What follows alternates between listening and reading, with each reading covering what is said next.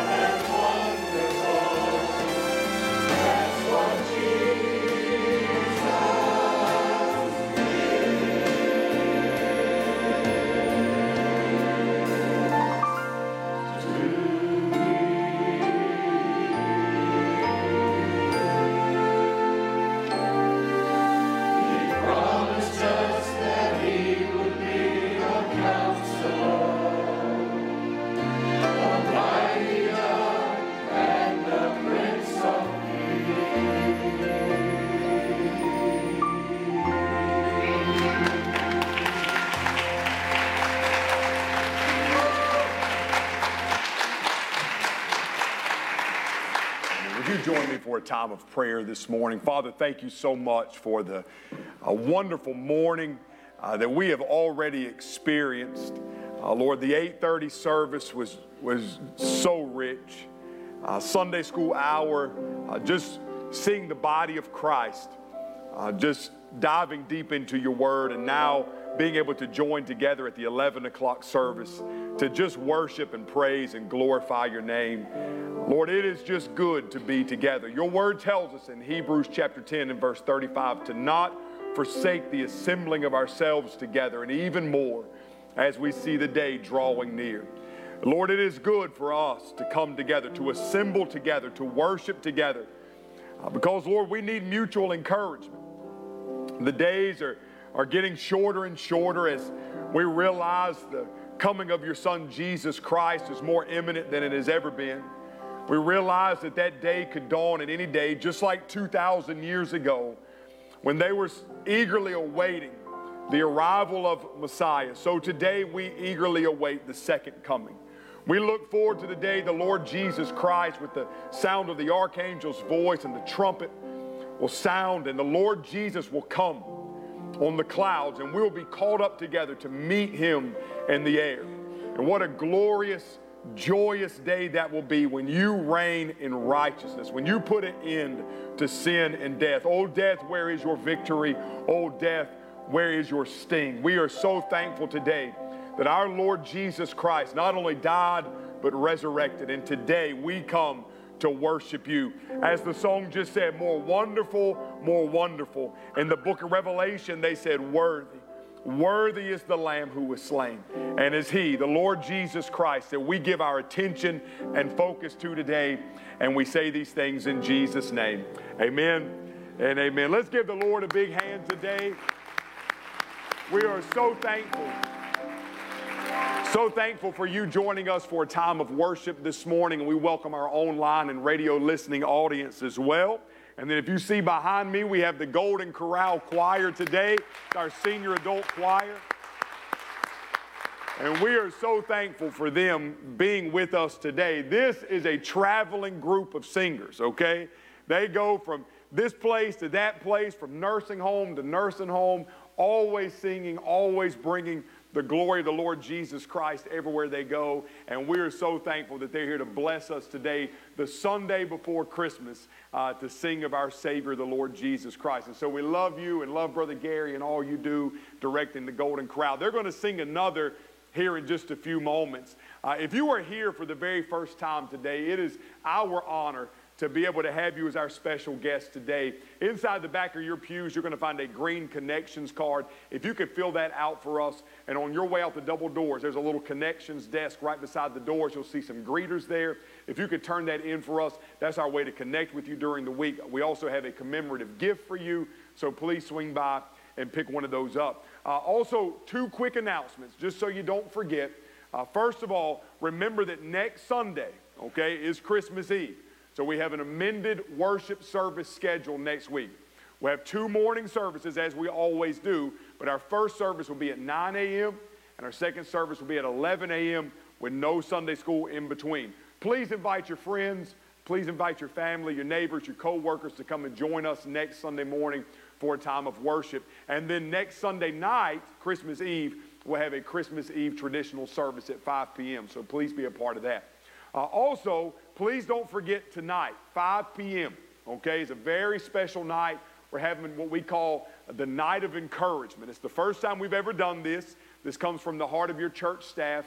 As we were preparing for the Christmas season, we realized that while many of us are running here and there and everywhere, and it's the most exciting and joyous time of the year, we also realize that for some, this is a very difficult season. Maybe you lost somebody this year to death. Uh, maybe you recently went through a divorce. Maybe you are worried, anxious, stressed, whatever it might be. Christmas time is not so easy for you. Well, we want you to come out tonight for a night of encouragement. Uh, Miss Breeze, our children's director right here, Miss Breeze, uh, she is going to be, yeah, y'all give her a big hand. That's all right. Got to drum it up a little bit. Uh, But Breeze is going to be here tonight, and she's going to be sharing a special word of encouragement with you. Uh, I think you're going to be richly blessed. If you've never heard this young lady share the Bible, I promise you, you're in for a blessing tonight. So please be here at 5 o'clock. Even if you say, you know what, I don't need that. I, I'm having a great time, I'm having a great season, you know, the year is fine for me, you might be able to encourage somebody else. So please come out and join us tonight at 5 p.m. Also, we have free hot chocolate for you tonight.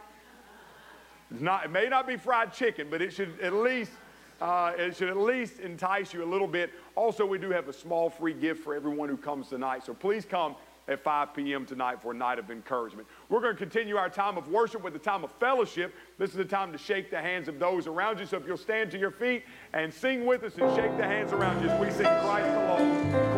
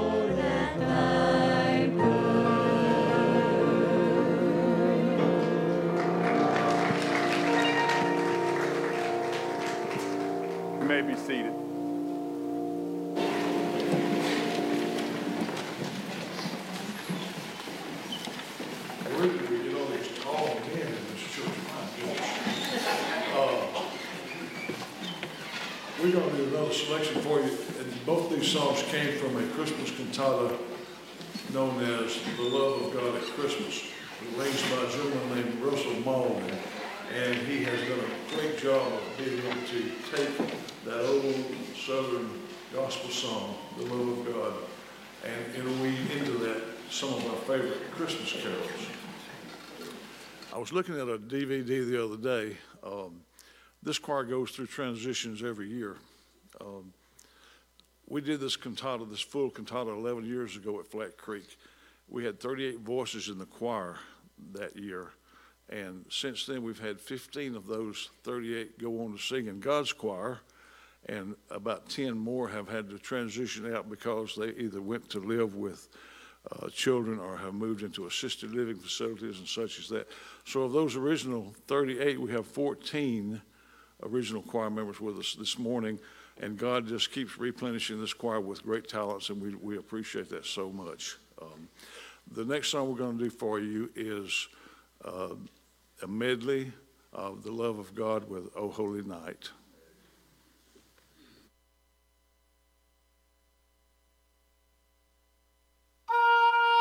The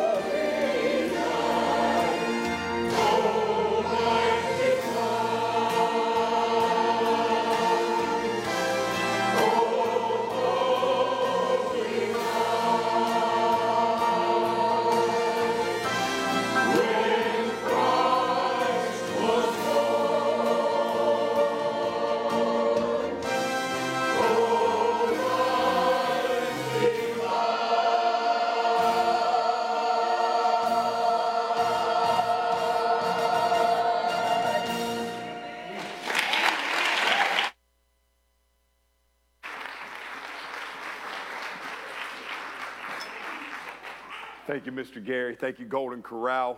What a beautiful, beautiful song that was. Reminds me of John 3:16. For God so loved the world that he gave his only begotten Son, that whosoever believes in him shall not perish, but have everlasting life. Y'all give it up for the Golden Corral one more time this morning. Love y'all. Love you so much. Appreciate love y'all. you. Love y'all. Appreciate it. At this time, if you are kindergarten to fifth grade and uh, you have pre-registered to go to Children's Church, the children will be dismissed right here behind the piano. Miss Breeze is there waiting on you. All kinds of little children to be running that direction.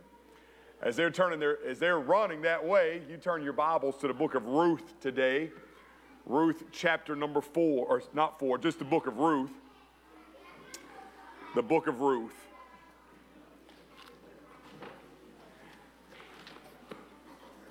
You get the children and the senior adult in the same hallway. Uh, some of them see grandchildren and, and it might, they might talk a while. That's okay. Uh, we're going to be in the book of Ruth today and I'm going to really cover the entire book in one message this morning. I know what you're thinking to yourself oh no, we're going to be here a while. Yes. we uh, honestly uh, got the uh, 8:30 service out uh, almost on time. Not not on time, but most almost on time. Uh, they were so funny though that I told them I said, "Look, the way I see it, preaching four books, we'll start right here at 8:30." And we'll just go all the way to the 11 o'clock service and just keep on preaching right on through 12:30. And can you believe that the 8:30 service gave me a motion and a second for me to keep preaching to 12:30 today? I like it. The way I figured this time is, I mean, we got the night of encouragement starting at five, so we'll just, we'll get there. Um, going to continue today in our series of messages entitled Only Jesus. And today I want to bring a message to you entitled Only Jesus, Our Kinsman Redeemer. We're going to read to you just one passage of scripture from Ruth chapter number two. This is really today just to set the context of the morning. We're going to be across this whole book, like I said, but and I must admit that when I come to this portion of the text today in Ruth chapter 2, I'm trusting that the majority of you have a at least at least a, a foundational knowledge of the book of Ruth. Enough so that you can kind of tune in to where we are in the story. If you don't have any knowledge of the book of Ruth, that's okay. Before the end of the day, you will. But I want you to listen to Ruth chapter 2, verse 20, just to set context today. And here the Bible says that Naomi said to Ruth, her daughter in law, May Boaz be blessed of the Lord, who has not withdrawn his kindness to the living and the dead. And again, Naomi said to her, The man is our relative. He is one of our closest relatives, or he is one of our kinsmen redeemers. Let's take a moment and go to the Lord in prayer together. Father, we just praise your holy name. What a, a joyous celebration we've had this morning. Uh, Lord, as I, I said in 8:30, and I say again, it's, it's truly uh, such a blessing to me to see all the talent we have on stage. From the piano player to the bass guitarist, uh, to the worship singers, to the Golden Corral choir. Uh, Lord, you know, on a day like this, when Brother Caleb, our worship minister, is away, it's good to see that, you know, the body of Christ is fashioned in such a way where every person is needed. And we can't do what we do without each person on this stage. And, and God, it's amazing to me that even when, when our worship leader is, is a way that you still have gifted and talented people who are able to lead us in worship, and we don't miss a beat. That's just, God, that, that's just the, uh, the, the heart of Flat Creek Baptist Church. Because here's the thing we say it all the time it's not about Caleb, it's not about me, it's, it's, it's all about you. And if it's never not about you, then that's when, uh, Lord, the blessings will stop. We always want to keep Jesus the main thing. We always want to exalt and lift high the name of Christ. Anything else, and we fail. And so, God, is we come to this little portion of the scriptures today, the book of Ruth, such a small little book, but so profound in what it conveys. I pray that your name might be known. I pray that Jesus might be magnified. And God, we pray for the transformation of hearts today. And we say these things in Jesus' name. Amen. We come today to the book of Ruth, to what has been called the greatest love story ever told. This story of Ruth and her kinsman redeemer, Boaz. It's just a little book. It's nestled there in the Old Testament between the books of Judges and First Samuel. It's only four chapters long, one of only two books in your Bible that's named after a woman. It's written most likely by Samuel. It's a short story set in the days when the judges governed the land. Just listen with me, if you will, to Ruth chapter 1, verse number 1. The Bible says, Now it came about in the days when the judges governed that there was a famine in the land. Now, that verse is extremely important because it kind of helps set the spiritual climate of the day. So, if you'll journey back with me to Judges chapter number two, Judges chapter number two, that's one book to your left. We're going to be drawn into this spiritual climate. It's going to help us to understand where we are in the, in the text here in Ruth. Judges chapter 2, beginning in verse 9, just after Joshua, that great hero of the faith, dies. The Bible says, and they buried Joshua in the territory of his inheritance in Timnath Heres, in the hill country of Ephraim, north of Mount Gaash. And all that generation also were gathered to their fathers. And there arose another generation after them, who did not know the Lord, nor yet the work that he had done for Israel. Then the sons of Israel did evil in the sight of the Lord and served the Baals. And they forsook the Lord and the God of their fathers who had brought them out of the land of Egypt and followed other gods from among the gods of the peoples who were around them and bowed down to them. Thus they were provoked the Lord to anger. So they forsook the Lord and served the Baals and Ashtaroth. So as you come to chapter number one, verse one, you see this spiritual climate of the day. And because of that, we see that they're suffering something physically. The Bible says that there was a famine in the land. Ruth chapter 1, verse 1. Now remember that a famine is a intense and severe hunger crisis. Meaning there's starvation, there's malnourishment, there's sickness, there's poverty, there's death. It's widespread throughout the land. This, no doubt, is a judgment of God against the chosen race of Abraham because of their turning away from God in order to worship foreign gods. Friends, this is what's so terrifying about the book of Ruth. It's not only a time of physical famine, but more than that, this is a time of widespread spiritual famine. The Word of God, the worship of God has all but disappeared from the landscape. And the Spirit of God and the identified movements of God have all but evaporated. And this led to widespread sin as the people are spiritually malnourished and spiritually sick. And friends, this is truly the worst famine of them all, a spiritual famine. And here's what's terrifying for us today is that a spiritual famine is not always accompanied with a physical famine. You see, friends, here's the truth. We can be spirit, spiritually in a famine even when our bellies are full. You to think for just a moment of the church at Laodicea. What does Jesus say to them in Revelation chapter 3, verse 17? He says, Because you say, I am rich and have become wealthy and have need of nothing, and you do not know that you are wretched and miserable and poor and blind and naked. The church at Laodicea was a church that had all the luxuries the world had to offer. Tithing was up, ministries were going on, the men walked the aisles in their tailored suits, the women wore their Sunday best.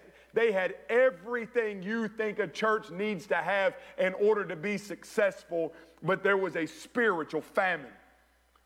Friends, there is nothing worse than to have all the riches in the world yet be devoid of the Spirit of God. And I will tell you, dear brother and sister, this is where we are in the Church of America today.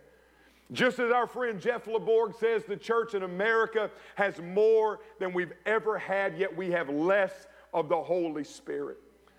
Now, the people of Ruth's day, they are physically in a famine, but they are also spiritually in a famine. They are spiritually at the point of death, they are physically at the point of death.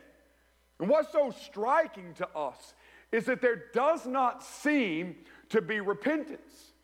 There doesn't even seem to be a recognition of the fact that it was their own false worship that led to them being in this state. And how do we know?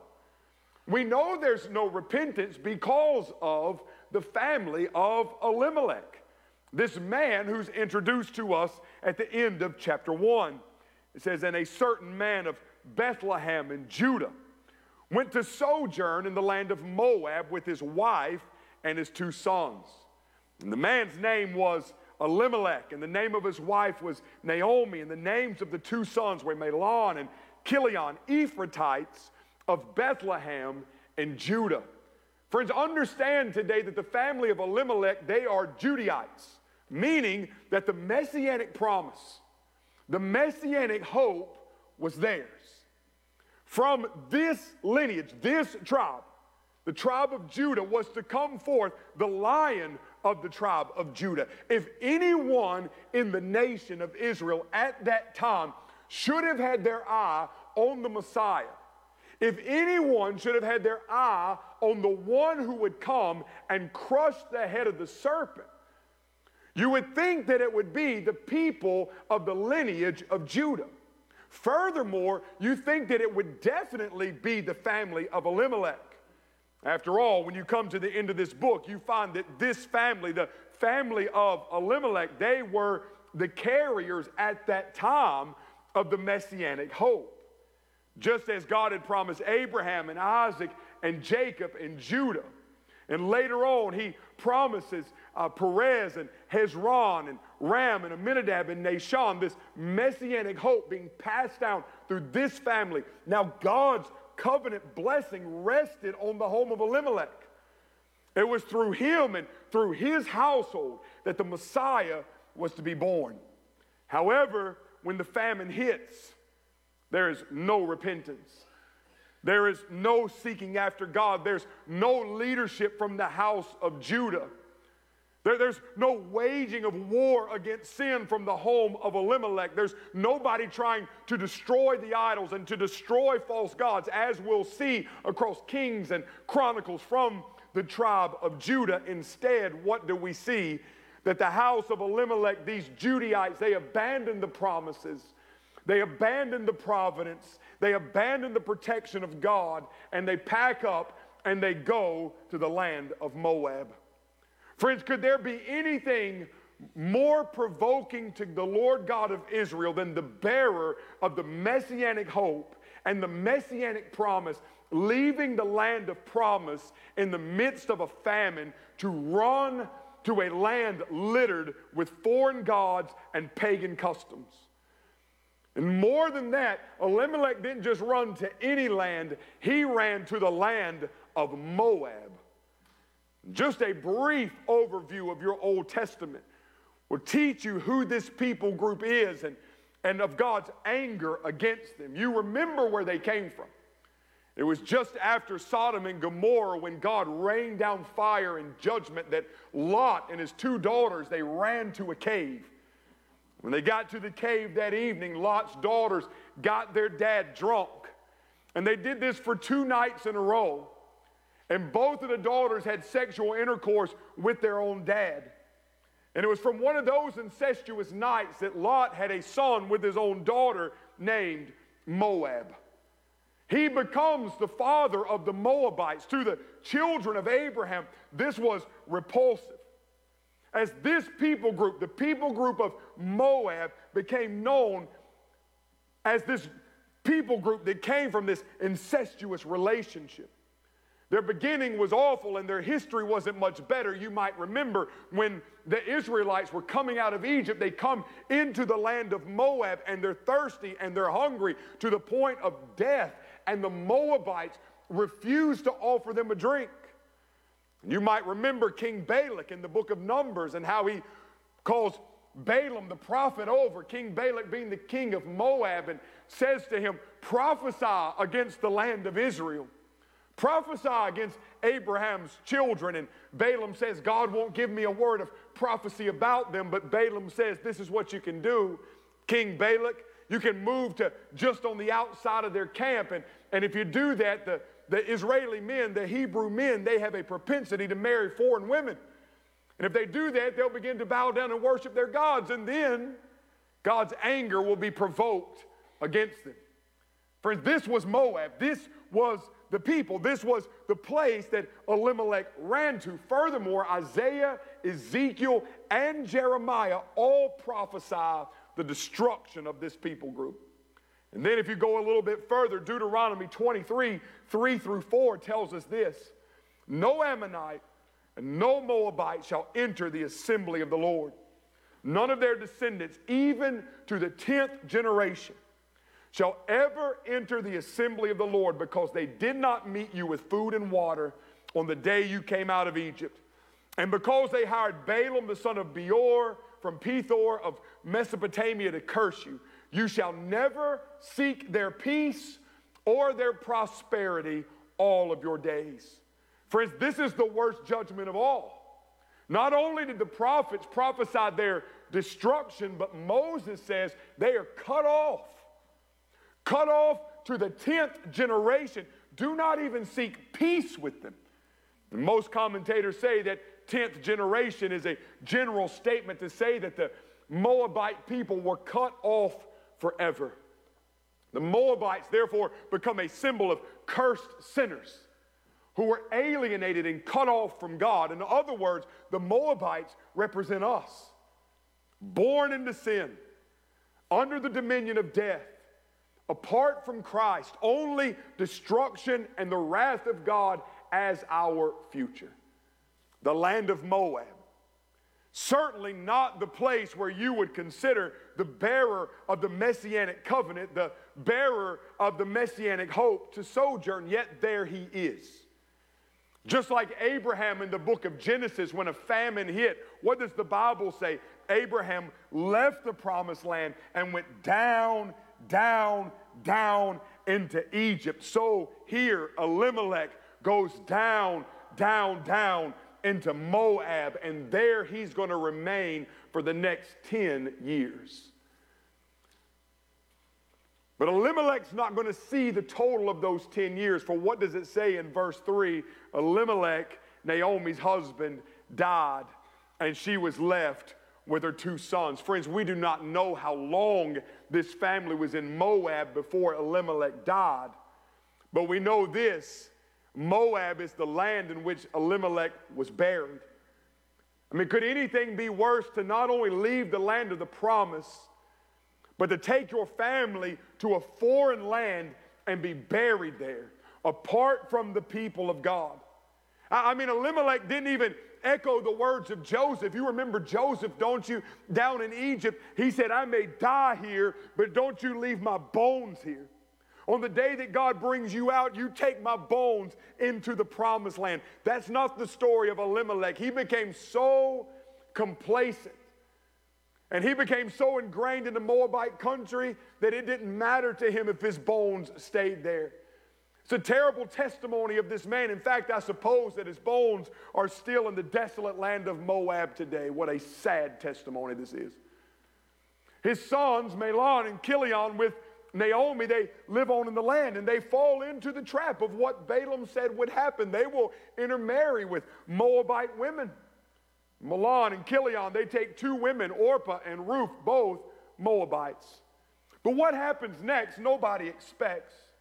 Not only does Elimelech die, but there in Moab, both boys, newlyweds, Mahlon and Chilion, both die. And the Bible tells us that Naomi was left with only her two daughters in law. That's all she's got left. And I want you to observe this first point this morning. You, you see, I, I think you really have to understand the gravity of the situation to understand where Naomi is spiritually in this moment. You see, I want you to observe in the text that at this moment, messianic hope is dead. If you journey all the way back to Genesis chapter 3, you remember that it's there that Adam and Eve were given that, uh, that, that, that first gospel. It was spoken as a curse against the serpent. Genesis 3:15. God said, I will put enmity between you and the woman, between your seed and her seed. You will bruise his heel, but he will crush your head. And all commentators say that from that point forward, every girl that was born down through the ages, especially every girl from the family of Abraham, Isaac, and Jacob, they carried inside of themselves this hope of being the woman who would carry the Messiah in her womb. In fact, there are many who say that the events of Luke 1, when the annunciation was given to Mary that she would bring forth the Messiah, there are many who say that that announcement in and of itself is not what shocked Mary. She fully expected that she could possibly be the one that would bring forth the Messiah. Instead, they say what shocked her and perplexed her is just simply how it would happen. See, Naomi, as a little girl growing up in Bethlehem, she would have heard the stories of Adam and Eve.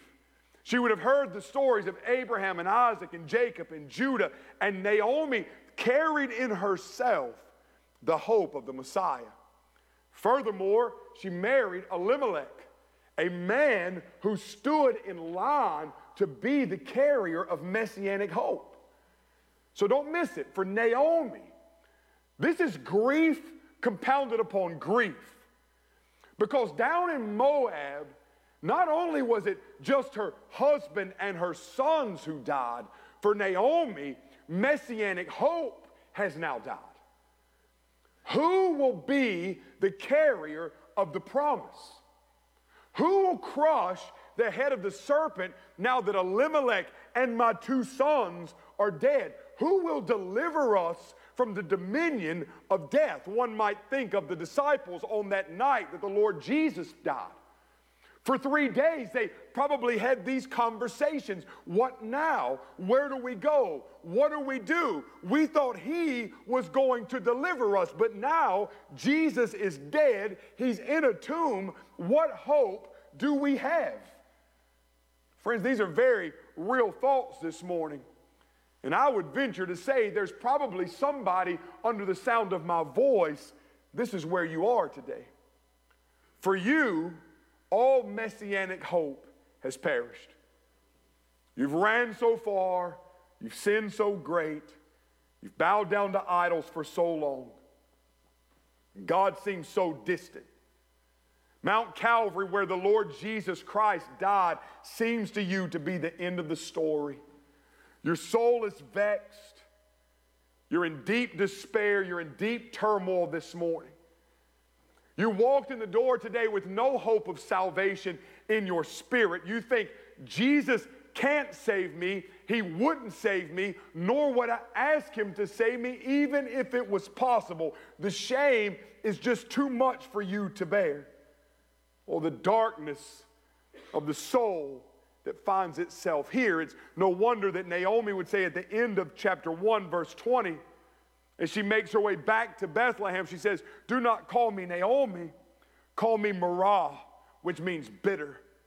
For the Almighty has dealt bitterly with me. I went out full, but the Lord brought me back empty.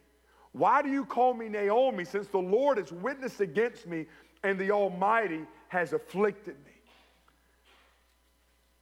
What a lie of Satan to tell you that messianic hope is dead. Do you think that it took God by surprise the day that Elimelech ran down to Moab? Do you think it took God by surprise the day that Mahlon and Chilion married two foreign women? Do you think it took God by surprise when those two boys died? Absolutely not. Nothing could be further from the truth. Friends, messianic hope is never dead. because the Lord God reigns. He is sovereign over the affairs of humanity. He is sovereign even over our steps. God knew what He was doing all along. God is simply working everything out according to His purpose, His pleasure, and His will for one reason to point us directly to Jesus. Everything in the book of Ruth is not by chance, nothing. Instead, everything in this book is to point you directly to your Redeemer. And so the story goes in chapter one that there's this pivotal moment where Naomi, she hears that the famine is over. God is blessing his people in Bethlehem, so let's go back. And as she begins to walk back to Bethlehem, she gets to a point where she turns to her daughters in laws and she says to them, Listen, what am I going to give you when we get back? I have no other son that you can marry, and even if I were to marry a man today, it would take years before he was of marrying age. So just go back home to your own people. Live a happy life there with your own family, marry, have children, and I'm just going to go back to Bethlehem. You go back to Moab. The Bible tells us in verse number 14 of chapter 1 they lifted up their voices and wept again. And Orpah kissed her mother in law, but Ruth clung to her. And she said, Behold, Naomi said, Your sister in law has gone back to her people and her gods. Return after your sister in law. But Ruth said, Do not urge me to leave you or to turn back from following you. For where you go, I will go, and where you lodge, I will lodge. Your people shall be my people, and your God, my God. Where you die, I will die, and there I will be buried. Thus may the Lord do to me and worse if anything but death parts you and me. I mean, what a beautiful confession of this young woman named Ruth. And if you look down in verse number 22, it says, Naomi returned, and with her Ruth the Moabitess, her daughter in law, who returned from the land of Moab, and they came to Bethlehem at the beginning of the barley harvest. Bethlehem name means the house of bread, so don't miss it at the beginning of chapter 1, there is no bread in the house of bread, but at the end of chapter 1, there is once again bread in the house of bread. And so they've come home. Now, unbeknownst to Ruth and Naomi, they have no idea how God is working behind the scenes. Remember those words of Habakkuk chapter 1 when God said to Habakkuk, Habakkuk, if you could see what I was doing behind the scenes, you would be utterly astounded and amazed. Friends, God was at work even when they didn't know He was at work. And can I tell you today that God's at work in your life even when you can't see it? Even when you don't think He's there, even when you don't think He's stirring, even when you don't think He's working, trust me, behind the scenes, God is doing a work. I've often said to people who come to my office who are struggling, I've said to them, if you could see 10 years from right now and how God works it all out, do you know what you would say? You would say, okay, okay. But then faith would cease to be faith. God is always at work, even when we don't know He's at work. Listen to this story unfold, and what a beautiful picture of grace begins to unfold. And I want you to see this second observation this morning. True beauty is in the eye of the beholder. True beauty is in the eye of the beholder. The story is told of two high school friends who had not seen each other in many years, but one afternoon they were at a busy airport and they just happened to run into each other. There was only a short amount of time between flights, and so they decided to just grab a quick bite to eat before they were off to their next destination. They exchanged stories about the old days, and then as conversations normally do, it turned quickly to career and adventure, and then, of course, one of those guys reached in his back pocket, pulled out his cell phone, and started showing pictures of his family. Now, the one friend, when he saw the picture of his family, his eyes were immediately drawn to the youngest child in the photo. Because the youngest child in the photo was obviously physically and mentally handicapped. It was so noticeable that his one friend began to seem, began to feel sorry for his friend and and this trial of having to take care of this child in such a condition. And he was groped with emotion, wondering how something could befall such a nice individual, but to his surprise, as this father talked about his family, he never spoke of his child's handicaps. Instead, he spoke of his daughter's sense of humor, her special love for art. And as he looked fondly at his family, he said, I know you can't tell by the picture, but Heather is mentally and physically handicapped. Her develop, development is delayed, but she doesn't look like most handicapped children. She's really a beautiful little girl. But the one friend testifies that when his friend said that down deep in his heart, he wanted to say to him, What are you talking about? I knew immediately when I saw your daughter that something wasn't right. I knew that something was off when I looked at her.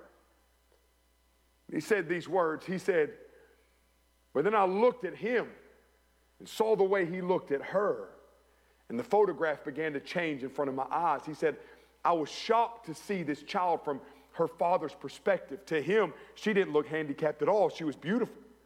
Everything that must make her unique and so very special was shining through in that brief moment. He said, I saw a whole and healthy person who was truly loved because for the first time I saw this child through her father's eyes.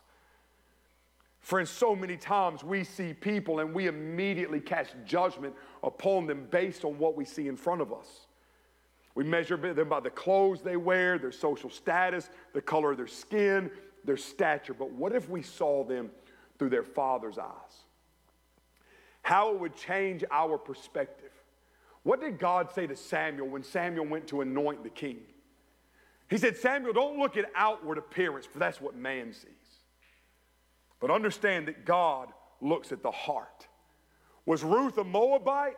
Absolutely. Was Ruth a grief stricken widow? You bet. Was she poor? Yes. But there was something down deep in Ruth that made her attractive to God. If you remember that text, no Moabite to the 10th generation, none of their descendants can, can come in to the fold. None of them. Yet here she stands with an entire book of the Old Testament named after her. What was it about her that turned the heart of God and ultimately turned the heart of Boaz? Well, listen to Isaiah 56, 6 through 8. It says here, also the foreigners who joined themselves to the Lord to minister to him and to love the name of the Lord, to be his servants. Everyone who keeps from profaning the Sabbath and holds fast to my covenant, even those I will bring to my holy mountain and make them joyful in my house of prayer. Their burnt offerings and their sacrifices will be acceptable on my altar, for my house will be called a house of prayer for all people. The Lord God who gathers the dispersed of Israel declares, Yet others I will gather to them, to those already gathered. Ruth demonstrated in her confession to Naomi that her God was the God of the covenant and she was casting herself under the shadow of his almighty wings. She was entrusting her entire future into the God of Israel. And this is what made her so attractive. Just listen to the story, Ruth chapter 2, verse 1. The Bible says, Now Naomi had a kinsman of her husband, a man of great wealth of the family of Elimelech, whose name was Boaz. Boaz, the name means strength. In fact, in chapter 1 of First Kings, you have Solomon who builds the temple, and one of the pillars he names Boaz. Boaz was indeed a pillar, a man of strength, a man of personal integrity. But listen what the Bible says, verse 2 And Ruth the Moabitess said to Naomi, Please let me go to the field and glean among the ears of grain after one in whose sight I may find favor. And she said to her, Go, my daughter. So she departed and went and gleaned in the field after the reapers. And listen, and she happened to come to the portion of the field belonging to Boaz. Now, let me just pause right there. When she walked in the field that day, to everybody else, she was a Moabite. To everybody else, she was less than a servant. And as a matter of fact, she was a servant of the servants. She was a poor, destitute, grieving widow. And the Bible says she happened to come to this portion of the field. What did we learn a moment ago? God is always at work. Nothing is by chance. Understand that she didn't just simply happen to come to this portion of field. She walked directly to the place that God intended her to be. God's sovereign hand can be seen all over this text as He directs the path of Ruth and Boaz to a particular location at a precise time. And understand that everything that unfolds in redemptive history from this point forward is dependent upon Ruth happening to be in this field. Consider what happens if she isn't in this field on this day. That means there's no King David. That means there's no King Solomon. That means there's no kingdom of Israel united or divided. There's no prophetic announcement. If we go on and think about Christmas time, if Ruth doesn't happen to be in the field that day, there's no reason to tell the shepherds to go to Bethlehem. Tell the Magi to stay where they are. Tell Herod there's no need to be upset. Tell Simeon don't go and give praise in the temple. If Ruth doesn't happen to be there on that day, the lame don't leap, the sick aren't healed, the blind can't see, the deaf can't hear, the cross never happens. The dead are not raised. Jesus never resurrects. There's no book of Acts. There's no Apostle Paul. There's no New Testament. Messianic hope is indeed dead if Ruth isn't in the field on this day, but she is right where God intended her to be. And because of that, the doorway of salvation swings wide for all people. Yes, even a Moabite girl, even the drug addict, even the pornographer, even the gossip, even the thief, even the liar, even the murderer, even you. What does it say in verse 3 through 5? It says, Now behold, Boaz came from Bethlehem and said to the reapers, May the Lord be with you. And they said to him, May the Lord bless you. And Boaz said to his servant who was in charge of the servants, Who is this young woman? What good was there in Ruth that he would take notice of her? She's just a poor Moabite girl gleaning behind the servants of Boaz. At this moment, she's in filthy rags. She's dirty from a long day at work. She's a widow. Why would he notice her? Friends, this is a beautiful picture of the Lord Jesus Christ and what he sees in us. When Boaz saw her, he said, Who is that woman? It was love at first sight. Can I remind you that John 9 tells us that when Jesus is passing by, he saw a man who was blind from birth. John is adamant that Jesus saw him. The Son of Man has come to do what? To seek and to save that which was lost. If a man has a hundred sheep and one goes astray, will he not leave all of them behind to go and find the one? That's what we see here. This portrait of the seeking Savior as he spots Ruth the Moabite in the field. Do you remember that day? Do you remember that day when he saw you? Do you remember that day when you were robed in your filthy rags of sin? There was nothing good in you, but when he saw you, his eyes lit up. It was love at first sight, and he said, Who is that? Who's that one that's gleaning in my fields? Bring them to me. This is a picture of grace. For the rest of this chapter, we see this beauty just begin to unfold as Boaz tells Ruth. She says, What favor? What, what have I done? That you would find favor in me. Boaz says, Your reputation has preceded you. What you did for your mother in law, the confession you made, you've been weighed in the balance. The content of your character, your faith in God, your hope in God's covenant has rose to the surface. He sees her as an object of God's marvelous, infinite, matchless grace. Verse 13 through 17, the blessings just keep on flowing. And she's allowed to go and, and, and glean with the servants, the reapers, and she comes back literally with 75 pounds of grain. As Boaz says to her, don't just be in the back where the servant of the servants glean. You go to the front of the line and you get anything you want. And you sit at my table and you drink water when you want water and you have something to eat when you want something to eat. I mean, it's a beautiful picture of grace. I mean, understand this, friends. When Ruth went to the field that day, she went to the field to get bread. But she came back with so much more. She came back with a Savior. She came back with a kinsman redeemer. And understand, this is what Naomi and Ruth need. As much as they were spiritually or, or physically starving, what they need is someone to rescue them. Remember when Ruth walked out of the house that day for Naomi, everything was lost. Messianic hope was dead. It was buried in Moab. But now suddenly Ruth bursts through the door with an abundance of grain, and she tells this story of what has happened. Verse number 19 her mother in law, chapter 2, said to her, Where did you glean today? Where did you work? May he who took notice of you be blessed.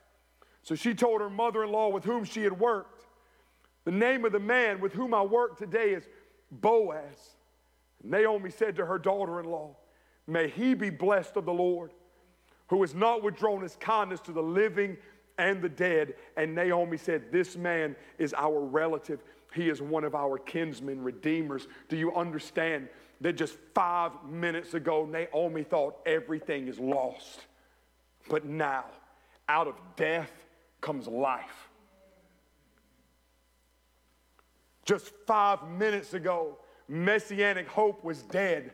But now, at the announcement of the name of Boaz, messianic hope is literally resurrected.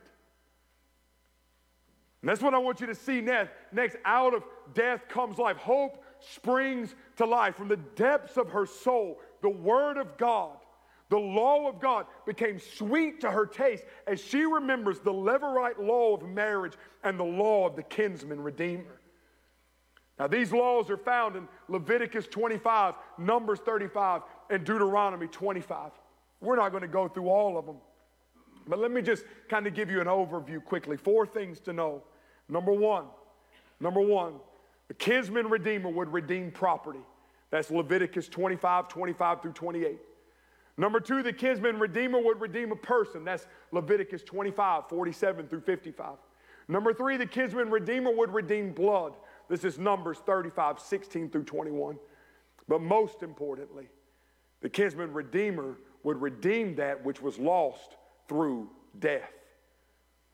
The word for kinsman redeemer is the word goel. It, it speaks of this position of this individual. The kinsman was the man who was a relative. The redeemer is what he does. Deuteronomy 25 says, when a brother, when brothers live together, and one of them dies and has no son, the wife of the deceased shall not be married outside of the family to a strange man. Her husband's brother shall go into her and take her to himself as wife and perform the duty of a husband's brother to her.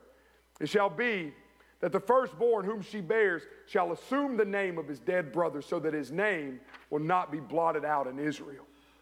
Friends, this is what Naomi remembers. And this is where the picture of Christ becomes so evident. You see, for one to become the kinsman redeemer, three requirements must be met. Number one, they must be a kinsman, they must be related.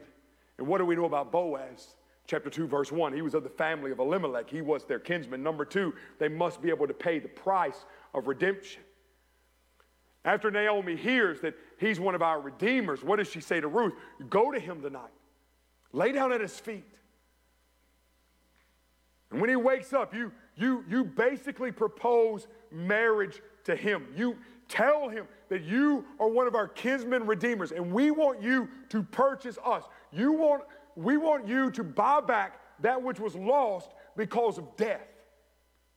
What does Boaz say in verse number 11 and 12? He says, My daughter, chapter 3, do not fear. I will do for you whatever you ask. He's got to be able to pay the price. But number three, he's got to be willing to redeem. He's got to be willing. You see, although the law of the kinsman redeemer is recorded in Leviticus and Numbers and Deuteronomy, it was not a law that was forced, meaning an individual could actually opt out of it. However, he would opt out of this at great disgrace, at great disgrace. One had to be willing to redeem. And what does verse 12 and 13 says? It says, Ruth is, it's true that I'm a close relative. However, there is a relative closer than I.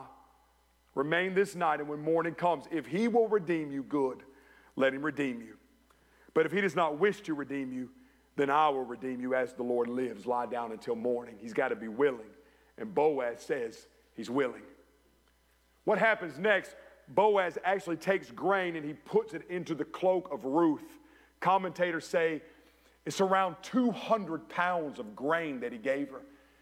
And he says to her, Ruth, you got to get home before the sun comes up because nobody can know you were here. So, can you imagine this little Moabite woman with 200 pounds of grain dragging it through the streets just to get home? And when she walks through the door, can you imagine Naomi as she sees this? And she says in verse 18, My daughter, wait. Just wait until you know how the matter turns out, for the man will not rest until he has settled it today. For Naomi, hope now lives. Maybe, just maybe, messianic hope is not dead. Maybe, just maybe, there is one who can redeem us. For some of you today, this is where you are. Right now, hope is springing to life. Maybe for the first time in many years, you're beginning to, to think to yourself, maybe, just maybe, this Jesus can actually redeem us. Maybe, just maybe, he would be willing. Maybe he would pay the price. Maybe he could be my Savior. You hear what happens as we see in the text Jesus is our kinsman, Redeemer, chapter 4. Now Boaz went up to the gate and he sat down there, and behold, the close relative of whom Boaz spoke was passing by. So he said, Turn aside, friend, and sit down here. And he turned aside and sat down. He took 10 men of the elders of the city and he said, Sit down here. So they sat down. He said to the closest relative, Naomi, who has come back from the land of Moab, has to sell the piece of land which belonged to our brother Elimelech. So I thought to inform you, saying, Buy it before those who are sitting here, before the elders of my people. If you will redeem it, redeem it. But if not, tell me that I may know. For there is no one but you to redeem it, and I am after you. And he said, I will redeem it. And Boaz said, On the day that you buy the field from the hand of Naomi, you must also acquire Ruth the Moabitess, the widow of the deceased, in order to raise up the name of the deceased on his inheritance. And the closest relative said, I cannot redeem it for myself because I would jeopardize my own inheritance. Redeem it for yourselves. You may have the right of my redemption, for I cannot redeem it. The closer relative represents the law. The law cannot save. You're born under the law, but it cannot redeem you. As much as you try to live up to it, you will always fall short and you will always perish in your sin. You need someone to pay the debt. You need somebody to pay the price. You need somebody to come in who's willing to redeem you. There is one who can. The Bible says, now this was the custom in former times, verse 7 in Israel concerning the redemption and the exchange of land to confirm any matter. A man would remove his sandal and give it to another, and this was the manner of attestation in Israel. So the closest relative said to Boaz, Buy it for yourself, and he removed his sandal. Boaz said to the elders and all the people, You are witnesses today that I have bought from the hand of Naomi all that belonged to Elimelech and all that belonged to Chilion and Mahlon. Moreover, listen, I have acquired Ruth the Moabitess, the widow of Mahlon, to be my wife in order to raise up the name of the deceased on his inheritance, so that the name of the deceased will not be cut off from his brothers or from the court of his birthplace. You are witnesses today. And all the people who were in the court and the elders said, We are witnesses. May the Lord make the woman who is coming into your home like Rachel and Leah, both who built the house of Israel. And may you, you achieve wealth in Ephrathah and become famous in Bethlehem. What they're saying there is may Ruth become fruitful. But now listen to this, verse 12. This is messianic hope. Moreover, may your house be like the house of Perez, whom Tamar bore to Judah through the offspring which the Lord will give you by this young woman. In the midst of a spiritually dark time, understand what's just happened. Those people living in the land of Israel have just said, just as God promised the lion to come from the tribe of Judah.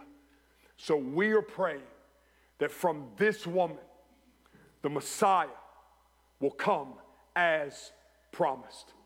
In the midst of a spiritually dark time, messianic hope has now been resurrected. What a concept. If you read the lineage at the end of this book, verse 16, Naomi took the child that was born to Boaz and Ruth and laid him in her lap and became his nurse. And the neighbor women gave him a name, saying, A son has been born to Naomi. So they named him Obed. He is the father of Jesse, the father of David. Now, these are the generations of Perez. To her, Perez was born Hezron. To Hezron was born Ram. To Ram, Aminadab. To Aminadab was born Nahshon. To Nahshon, to Salmon. Salmon, Boaz. And to Boaz, Obed. And Obed was born Jesse. Jesse to David. And then, as we read last week, David tracing all the way down to the Lord Jesus Christ. Friends, what we find in the text, our Boaz, our kinsman redeemer. Boaz is so like unto Christ in so many ways, but one way in particular, not only does he become the redeemer of Naomi and Ruth, Naomi a Jew, Ruth a Gentile, reminding us that Jesus is the Savior of all people, but he truly resurrects the messianic hope of the seed of the woman who will crush the head of the serpent. Jesus has fulfilled everything that needs to be fulfilled to be our kinsman redeemer. What is redemption? Redemption is the payment of the price of sin by the sacrifice of Christ, whereby he purchased the believer out of the slave market of sin and set us free. And what did I say a moment ago? Three requirements. Number one, the kinsman redeemer must be related by blood. Is Jesus related to us by blood? Absolutely. He's a part of our family. In Jesus, God became a man. He became related to us. He is God. But as our kinsman redeemer, he is human. John 1:14, the word became flesh and took up residence among us. And we beheld his glory, the glory as the one and only Son from the Father, full of grace and truth. He is our kinsman. Number two, he must be able to pay the price. Did Jesus have the required funds to redeem us? He must have the necessary means.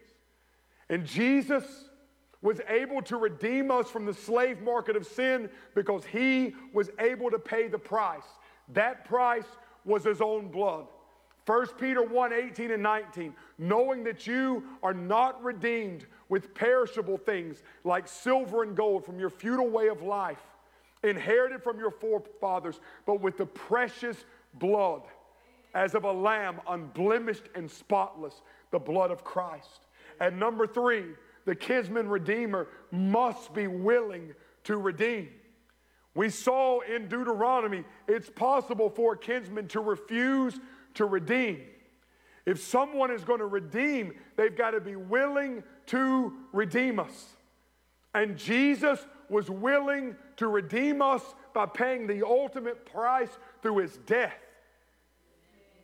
He voluntarily gave up his own life. Lord God, Father, if it is possible for this cup to pass from me. But nevertheless, not my will, but your will be done in my life. Just as the Son of Man did not come to be served, but to serve and to give up his life a ransom for many. John 10 15, I laid down my life for the sheep. He was willing to redeem. Friends, I said at the beginning of the story that this is the greatest love story ever written, but it's only the greatest love story ever written if you see it through the lens of Christ Jesus and his finished work. Romans chapter 5, verse 6 through 8. For rarely will someone die for a righteous person, though perhaps for a good person, someone would even dare to die. But God proves his love, his own love for us, in that while we were yet sinners, Christ died for us. Our kinsman redeemer, the Lord Jesus Christ, has come. And here's the beauty of the text Moabite, foreigner, Ruth, today, just as she was grafted into the lineage of Christ, guess what? You too can become adopted into the family of God. And all the inheritance that belongs to Christ belongs to you now. If you would just come to the table of the Lord and allow your kinsman redeemer to actually act on your behalf and buy you back from the slave market of sin. Oh, won't you be saved today? Won't you give your life to the Lord Jesus Christ, our kinsman redeemer? Heads bowed and eyes closed. The musicians are going to come. We're going to just sing one verse of an invitation song today. Just one verse. But I'm just wondering if there's anybody that came in today, messianic hope for you is dead, but hear this message and you realize there is hope. Jesus is our kinsman redeemer. And he wants to save you from your sins. And he wants to set you free from the bondage of sin. All you need to do is just give your life to him in faith. If you confess with your mouth Jesus is Lord and believe in your heart that God raised him from the dead, you will be saved. That's what the Bible says. So I'm just wondering is there anybody here today that would raise their hand and say, Pastor Zach, I need to give my life to Christ. I've never been saved, but today I want to give my heart to the Lord Jesus and be saved. Anybody at all would like to be saved today? Listen, if you're watching online, listening on the radio, we have people there on the live stream would be love to talk to you about salvation. We're going to have just a brief time of invitation, one verse. If you're here today and you've been saved, we invite you to worship as we sing. If you're here today and you've never been saved, during this first verse, I ask you to get up and move this way. Come take me by the hand and say, Pastor Zach, I need to give my life to the Lord Jesus Christ. Father, you have your will and your way during this time. It's all dedicated to you. If you'll stand to your feet and sing with our praise team as we sing this morning, Brother Merritt's going to lead us. You come.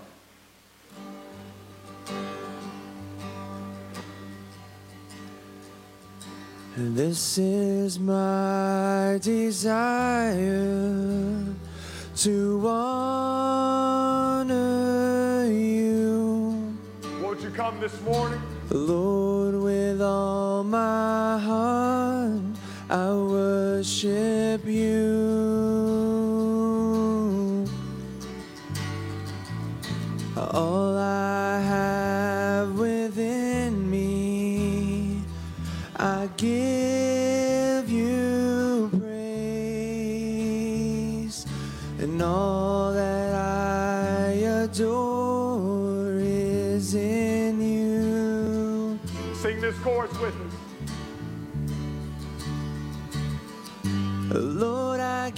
My heart, I give you my soul. I live for you alone. Every breath that I take, every moment I'm awake. Lord, have your way in me. Let's give the Lord a big hand today. Praise his name. Listen, so thankful for you being here today. Once again, if you visited with us today, please swing by that connections desk right beside the double doors on your way out so we can have a record of your visit. Please don't return. Don't, don't forget to come back tonight. I didn't, I didn't come out right. Please don't forget to return tonight at 5 p.m. for the night of encouragement. It's going to be a great evening of just encouraging one another. So please come out at 5 p.m. for that tonight. Free hot chocolate, free gifts for you uh, tonight uh, to come back to that time at 5 o'clock. Uh, also, if you'd like to give to Flat Creek, you can always give on your way out the door or give at flatcreekchurch.net. And please don't forget to give to the Lottie Moon Christmas offering. um, as we're taking up money for International Mission Board missionaries. Also, y'all give Brother Merritt a big hand today. Also, I told the 8:30 service I'm going to embarrass him again.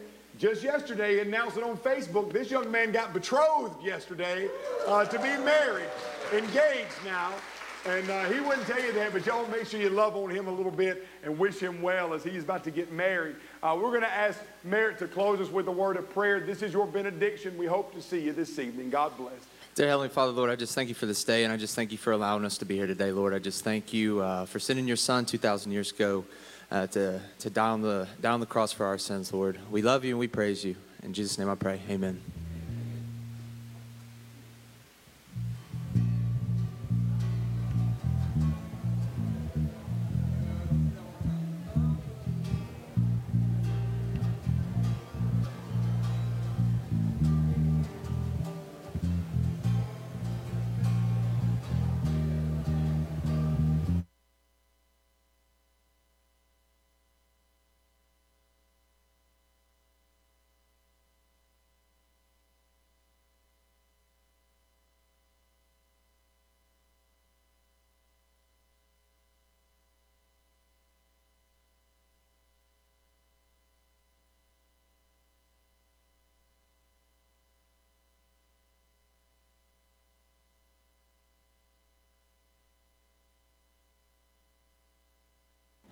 Thank you so much for joining us on the Sunday stream here at Flat Creek Baptist Church in Gainesville, Georgia.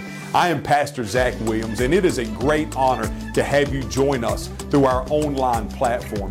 It is our belief here at Flat Creek Baptist that you should be connected to a local congregation. And so, if you are in the Gainesville, Georgia area, we want to encourage you to come out and be a part of what God is doing in our midst. There's nothing like being connected to a local body of believers. However, if you are tuning in today and you are not from the Gainesville, Georgia area and you're tuning in from some other place on earth, what we're going to encourage you to do is get attached to a local body of believers under good, sound, biblical, doctrinal preaching so that you can be encouraged in your walk with the Lord Jesus Christ and allow Flat Creek Baptist and our Sunday stream to just be a supplement to what God is doing in your life. Friends, I thank you so much once again for joining us.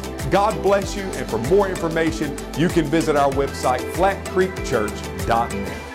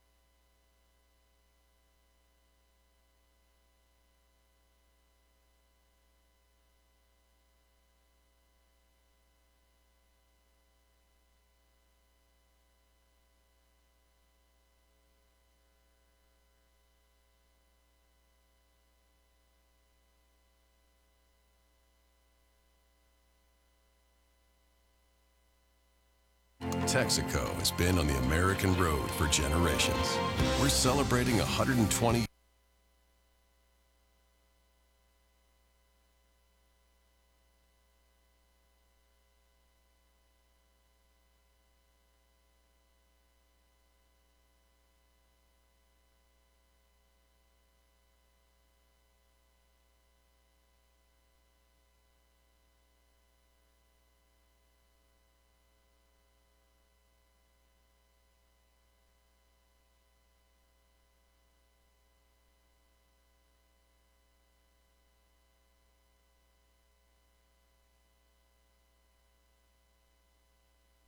97.5 Glory FM, your family radio station in North Hi, Georgia.